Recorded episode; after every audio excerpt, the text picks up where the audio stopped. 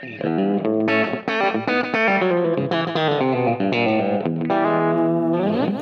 What's up, everyone? Welcome back to the Country Central podcast. So, we had kind of a funny thing happen um, earlier this week. One of our boys, uh, Brandon, brought this song to our attention that I had, like, at least personally never heard of. Um, it's called uh, This Miller Lite of Mine, and it's exactly what it sounds like. I mean, it's a like reinterpretation of This Little Light of Mine as like a Saturday night, like, bro country drinking song.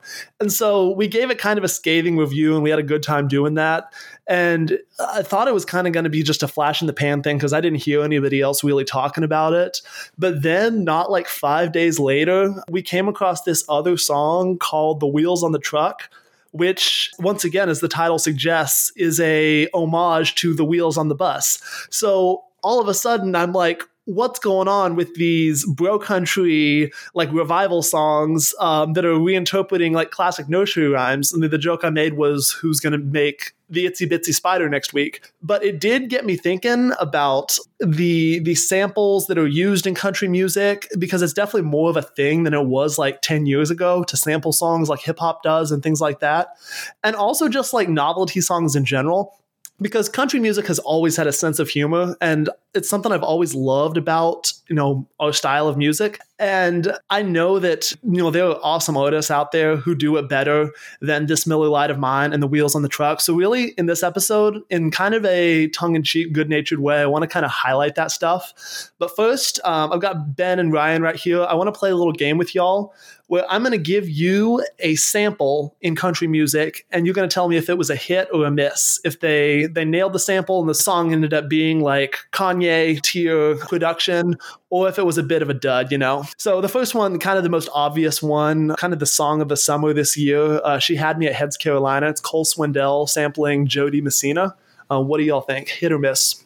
I mean, I'd say out of many, probably most we'll hear today, it's a hit just because it's a song that people love for so long, but it hadn't been it hadn't been forgotten, but we hadn't been reminded of it in a, in a long time, and it was done in a fresh way, you know, with the whole storyline.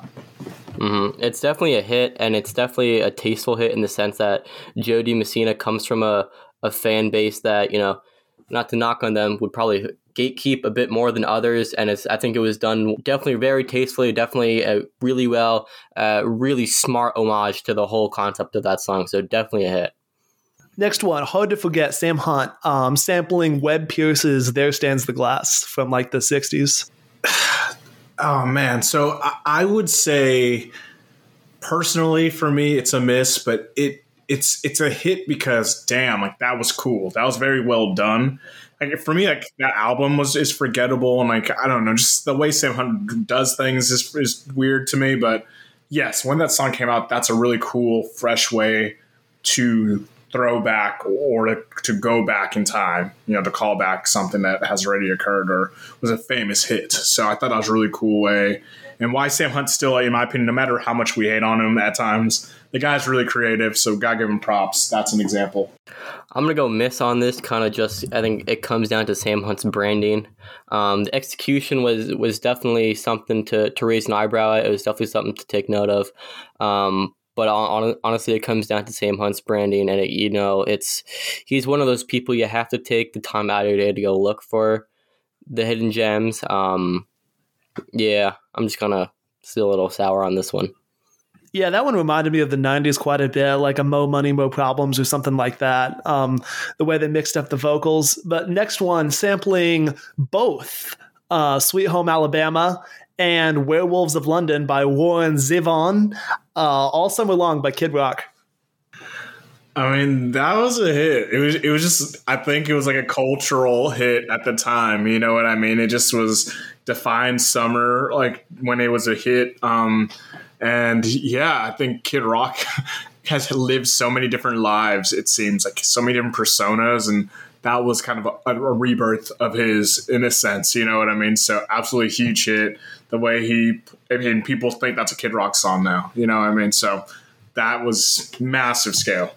I have to agree. Absolutely. I think it's a hit. And definitely on the point that, you know, a lot of people will start mistaking Sweet Home Alabama and All Summer Long. I mean, I when I was like when I was real little and I was still gullible, still trying to figure out what music was, you know, I got them interchanged. I'll be the first to admit I was I was that gullible. I was that kid. But you know, Kid Rock definitely kind of he he rode that song for a long time.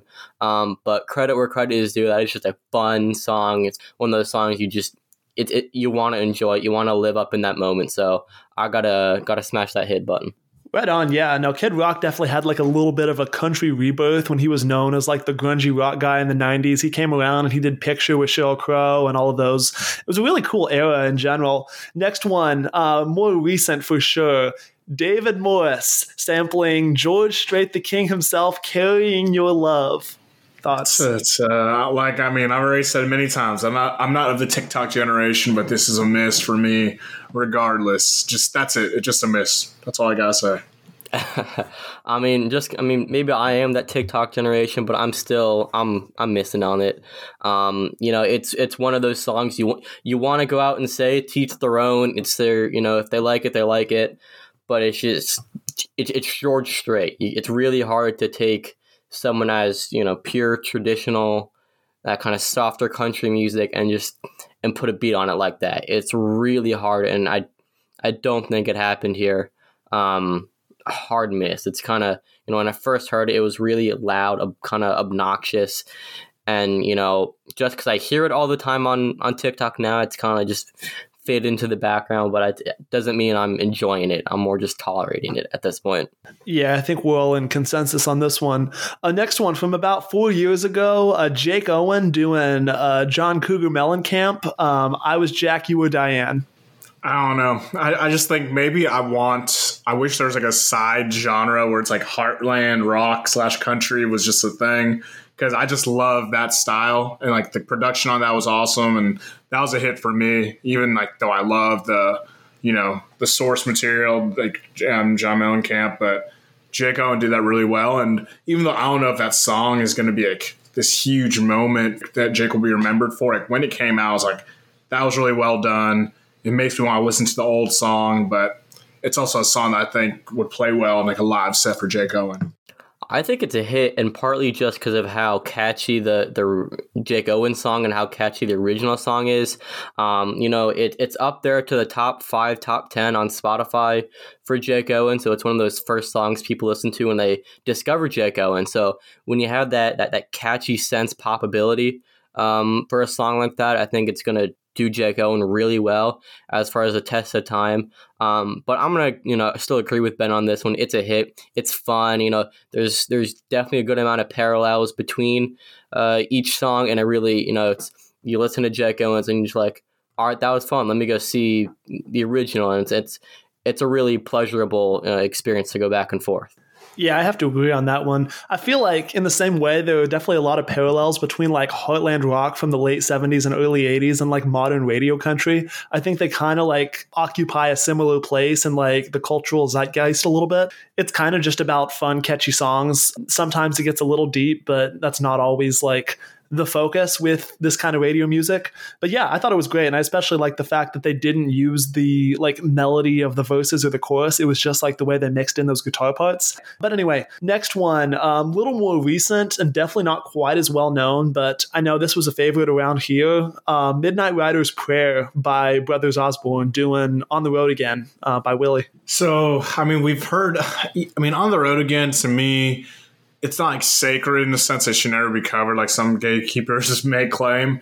But I mean, after hearing, I think there was like a CMA, like an award, ACM award one, where it's like a, a, bunch of people, like various artists did it, and like just super uneven. But like this one, Brothers Osborne, like they they chose their theme, and just kind of their darker, like guitar driven vibe was awesome in my opinion. So it just it just plays into just their band and group that you know, no matter what they do, you know, they'll always do it justice, but in their own unique style. Yet they also respect and go back to the original source material. So, not unlike the bigger covers we've seen, like uh, like the one Morgan Wallen has done or what or whatnot. Like those make you not just appreciate the original stuff, but also be like, man, this this current cover may be on par in my opinion. So I'd say it's a hit. Yeah, so I raved about this one um, in single reviews when it first came out. Uh, a while ago, and I, I, I really love staying true to that notion that I originally expressed. Um, I just think the sentiment of you know the the brothers concept between them two is really interesting and really fun. The way that they're able to go brothers till the end in the bridge towards the end of the song is just it's so unique and so clever. Um, you know, the original song is one of those songs that you can really interpret it in so many different ways, bring it forward to so many different themes. And, you know, like Ben said, with a dark guitar for, for their kind of style, um, you know, it's a really, really interesting contrast because the original is this, this kind of, I don't want to say fluffy, but more open, open in the air kind of tune that, uh, that Willie Nelson is known for.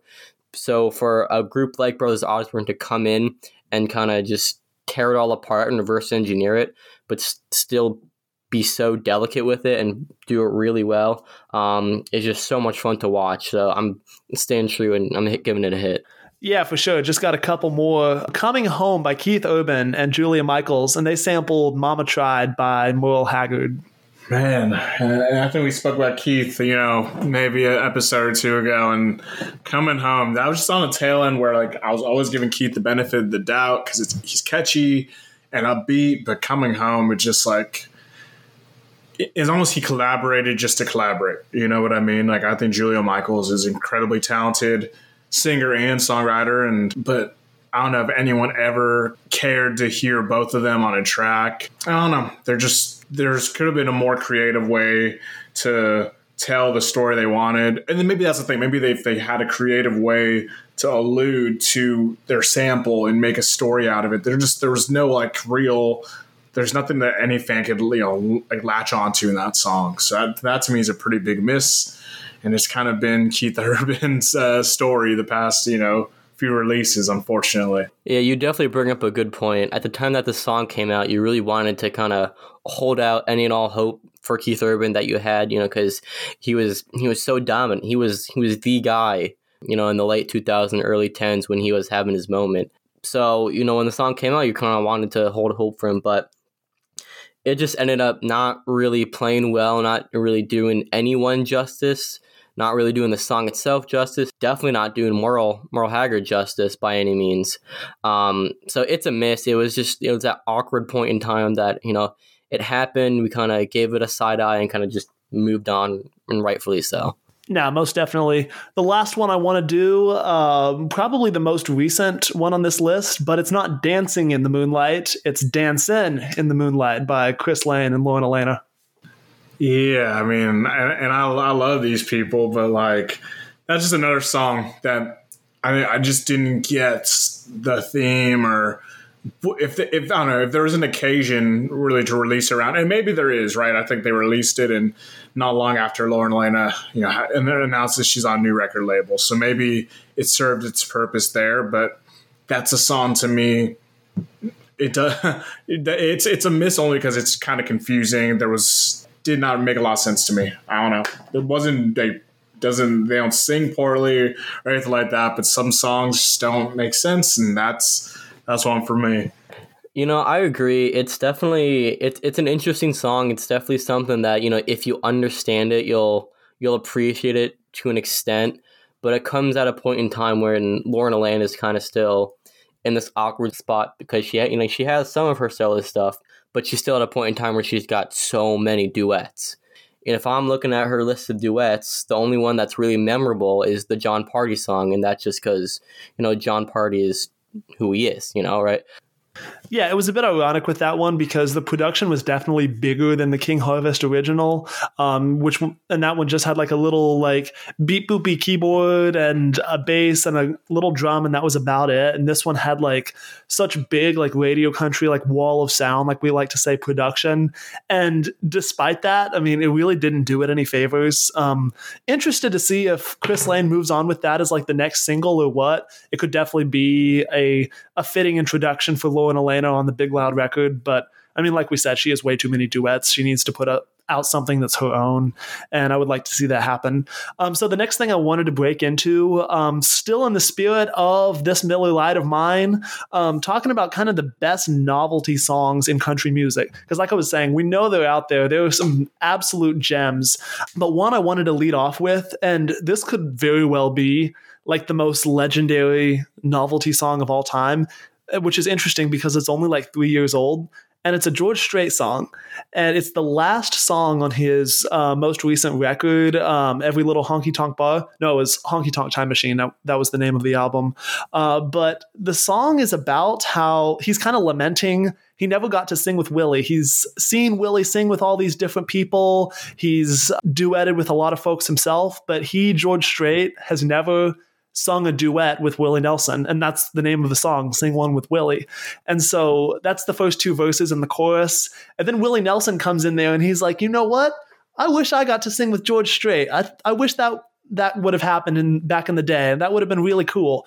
And this this little moment of nostalgia for the two of them where in kind of the twilight years of their respective careers they're coming together and getting to achieve this um, this little milestone this thing that they all they both wanted to do in this uh, this novel little tune was absolutely perfect to me. It was almost kind of a touching moment. And I hadn't heard of it until about a year ago when a buddy who's like a diehard Willie guy turned me onto it and this was like one of the first ones I thought of when I was prepping for this episode. Yeah, I mean, back back during a time when a do, I mean, and this is, and since this is like a, one of like George's latest releases, it was still though two guys that just wouldn't record a duet or a collaboration just to do it. You know, something like that isn't forced, and also it's just it just even though nowadays it's easy to record and do and all that good stuff Willie and George Strait, they just don't record just to, to do it. You know what I mean? So for them to be like, they're gonna, he, he's doing a collaboration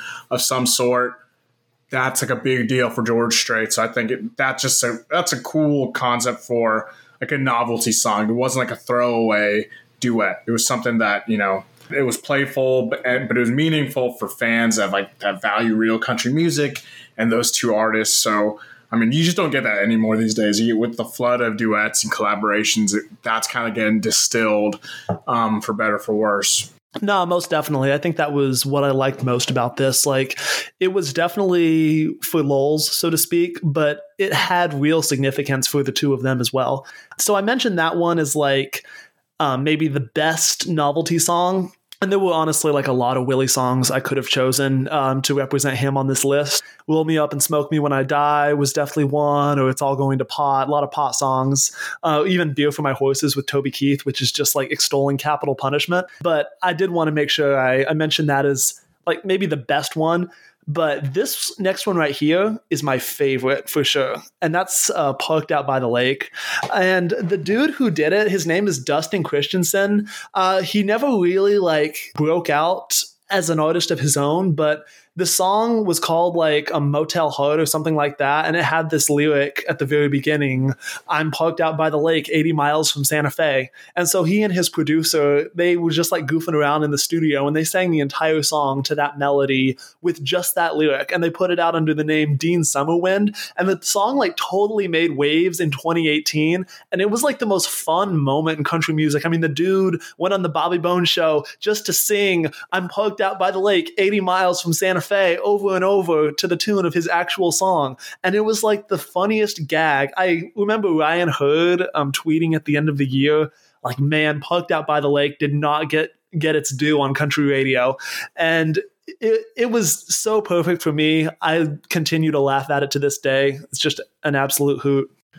And that's a funny thing to bring up, Jack. That's still around the time where like TikTok is like going to start to blow up, and just how artists can be creative and like put just a hook or reversing chorus out there and just see the reaction. Like that that just wasn't a normal thing especially in country to do. Because this person like dude like, we haven't heard about this person ever since. So maybe they still were able to get a career out of it but it's really cool the way that novelty played. It was significant because like tiktok wasn't the norm in my opinion where people were just like lip syncing to like the big hook in their song that got everyone caught and you know hooked up into it.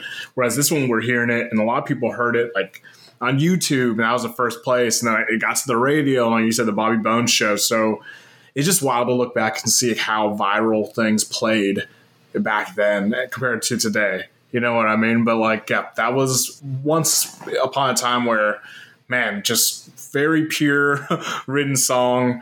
And I don't know. I mean, I'm sure if some TikToker found it today or saying that today, they, they could still maybe get a little more attention than they're experiencing currently. I think the funniest part about the whole the whole concept of the song is, you know, when it becomes as relevant as it did, you know, with Bobby Bones and then Ryan Hurd tweeting about it. It's kind of that that inside joke within kind of country music. Like from the outside, country music gets this rap like it's all stupid, shallow songs.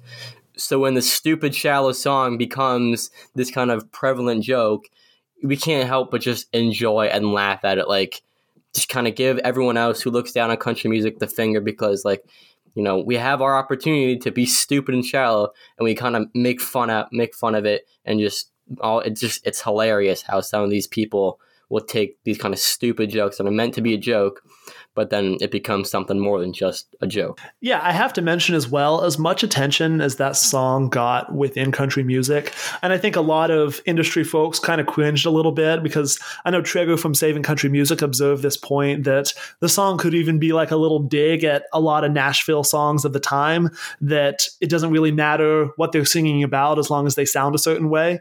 But uh, I think the most significant clout that particular song got in its time was Brendon Urie from Panic at the Disco, talking about it on a live stream and just freaking out to this song to a big audience of people who do not interface with country music on a regular basis. So the fact that it like kind of extended beyond just our little bubble was fun as well. Um, another song that I feel like has to be mentioned on this list is Johnny Cash and a boy named Sue. And if you know anything about the song, you know that originally it was a Shel Silverstein poem. A lot of us read like the Light in the Attic book when we were kids with all those little poems. Um, this was a poem by him where this dad saddled this boy with the name Sue, and his entire life, I mean, it was a burden to him because he got picked on by the dudes for having a, a girl's name, and he found out you know, when he grew up, that his dad gave him that name to make him tough. And it was kind of an awkward um, storyline. But uh, Johnny Cash played it at the Grand Ole Opry. It was like something of a hit for sure and like a weird hallmark of his career. And uh, it was in a time where I think country music was still like breaking out into mainstream music in general, and novelty songs were uh, still becoming a part of the genre in the way that the excuse me in the way that they are now. But this could very well have been like the first novelty song in country music, and I think it's very funny. Well, I think it's cool that you point out to be like the like maybe country music's first novelty song because it's done in like a country theme, all right, where there's there's levels to that lyric. There's something a little deeper to it, and like that's what the goodness, the beautiful thing about a lot of country songs is that it may be like a simple hook, or may even be like a throwaway hook to some people, but to another person, like there could be like a deeper meaning to it. So, I mean, agreed. I think it's not something that on first look, you know, look or glance at the title, you're always curious to hear what you're going to get out of it, but I mean, just just done a, a very country way, and just one of the greats to do that. I mean, I think it just set a good foundation for country music. So it, it's not surprising that people lament some like the lyrical quality in country music nowadays when you have like one of the greatest to ever do it to literally write a song about.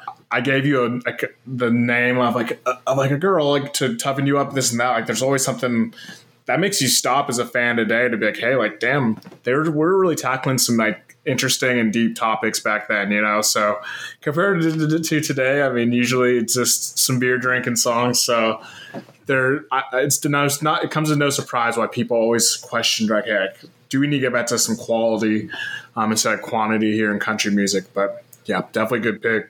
I think I just re- really want to real quickly say that you know someone as serious and deep and as Johnny Cash can make a song like that. It's just it's interesting to see how someone as deep as Johnny Cash can go out and make a, a song like that. But then, to Ben's point, you really does have that hidden meaning. So I think that just speaks volumes to Johnny Cash as as an artist, as a songwriter, um, and as a storyteller. Ultimately, like like you like you said, Jack, it is ultimately that that Shel Silverstein poem. So when Johnny Cash can take something as legendary and specific as that poem and turn it to something else, I just that blows my mind that someone can have that kind of creativity in their brain. Yeah, Cash absolutely had a sense of humor. Um, I don't know if y'all watched the um, Ken Burns country music documentary from like 2019 when that was kind of like buzzing. Uh, but when I was like watching that and I saw like clips of his talk show from the 1980s, I was like, my gosh, beyond just being like a great performer, the dude absolutely has um, just so much gravitas and charisma, and a sense of humor absolutely comes with that. I thought that, I mean, if anyone was going to deliver this song back in the day and kind of have a tongue in cheek moment with it, it would absolutely be him. He is a fantastic deadpan. He's so great one song that I do want to mention, and I think that Christmas music kind of gets a bad rap for being like a little too novel and a little too silly.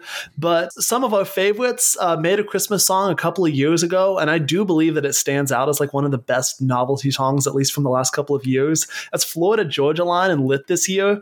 Uh, it's a goofy lyric, but that Christmas tree ain't the only thing getting lit this year. The the whole song being built around that, and it's kind of a grandma got run over by a reindeer type of idea. It's really fun and it's really funny, and I think that Christmas music should um, get some props for being a little witty and novel like that. You know, at face value, you want to cringe and look away just because of Florida Georgia Line, but you know credit where credit is due. It's clever. It's it's funny, but but that's kind of it. If there was if there was a person in Nashville that I would expect to make this song, it would be Florida Georgia Line. Um, you know, it's kind of a shame that it was at the kind of decline of their career per se. You, you can't help but just laugh and just you know enjoy the the stupidness that is that song and, and the stupidness that was that point in their career. To be honest. Yeah, I mean, I don't know how I feel about it. I feel like what this came out in 2020, it just was, and I'm just looking at who was involved with it. It just was the point where FGL's maybe always been very corporatized and whatnot, but like just to the point where like, okay, hey, like we we need to have like a Christmas release. They just were pretty much checking the boxes off for like the style of releases, the amount they need to release around a certain album cycle to like fulfill obligations or whatever it may be. But just this is the most lifeless you can get Florida Georgia Line at. I feel at this point of their career, so it, it's interesting. But agreed, I think I'm always reminded of. I like both sides of like holiday music because I do agree they're very novel and can be boring at times because like sometimes they can be sleep inducing with just the piano laid in and like a lot of the you know string instruments and whatnot. But but I remember like song like joke songs and like I, I remember growing up like listening to like Blink One Eighty Two. Like they do like Christmas songs and they'd be like, complete joke songs, but they'd be like really like upbeat and like they would just give you another excuse to listen to holiday music that wouldn't be for like, the traditional reasons. So I guess this this for FGL could count, but that's something that maybe we could get more of or we we'd welcome more of is like hey like let's get like a random an up and coming artist, maybe like a hearty Christmas album. Like that would sound almost stereotypical at this point, but that could be something funny or interesting, you know, in the genre. So country could use a little more of that, in my opinion. No, I agree. I love that you brought up Blink 182 because Won't Be Home for Christmas is definitely on my annual playlist. Such good stuff. Want to throw out some honorable mentions real fast. Um, basically, the whole um, early 2000s output from Brad Paisley and Toby Keith, Ain't As Good As I Once Was, Online, Celebrity, all those jams. Also, TMZ by Weird Al. Um, I wanted to squeeze in just as the king of novelty cover songs and stuff like that. Uh, we couldn't go without mentioning that. But y'all, we want to thank you so much for hanging out with us as always. Um, you can check out countrycentralshop.com to get the camo Country Central cap. Rep the brand. It's coolest thing out there. And as always, we'll catch you on Instagram at Country Central all week long, and we'll see you with another episode next week.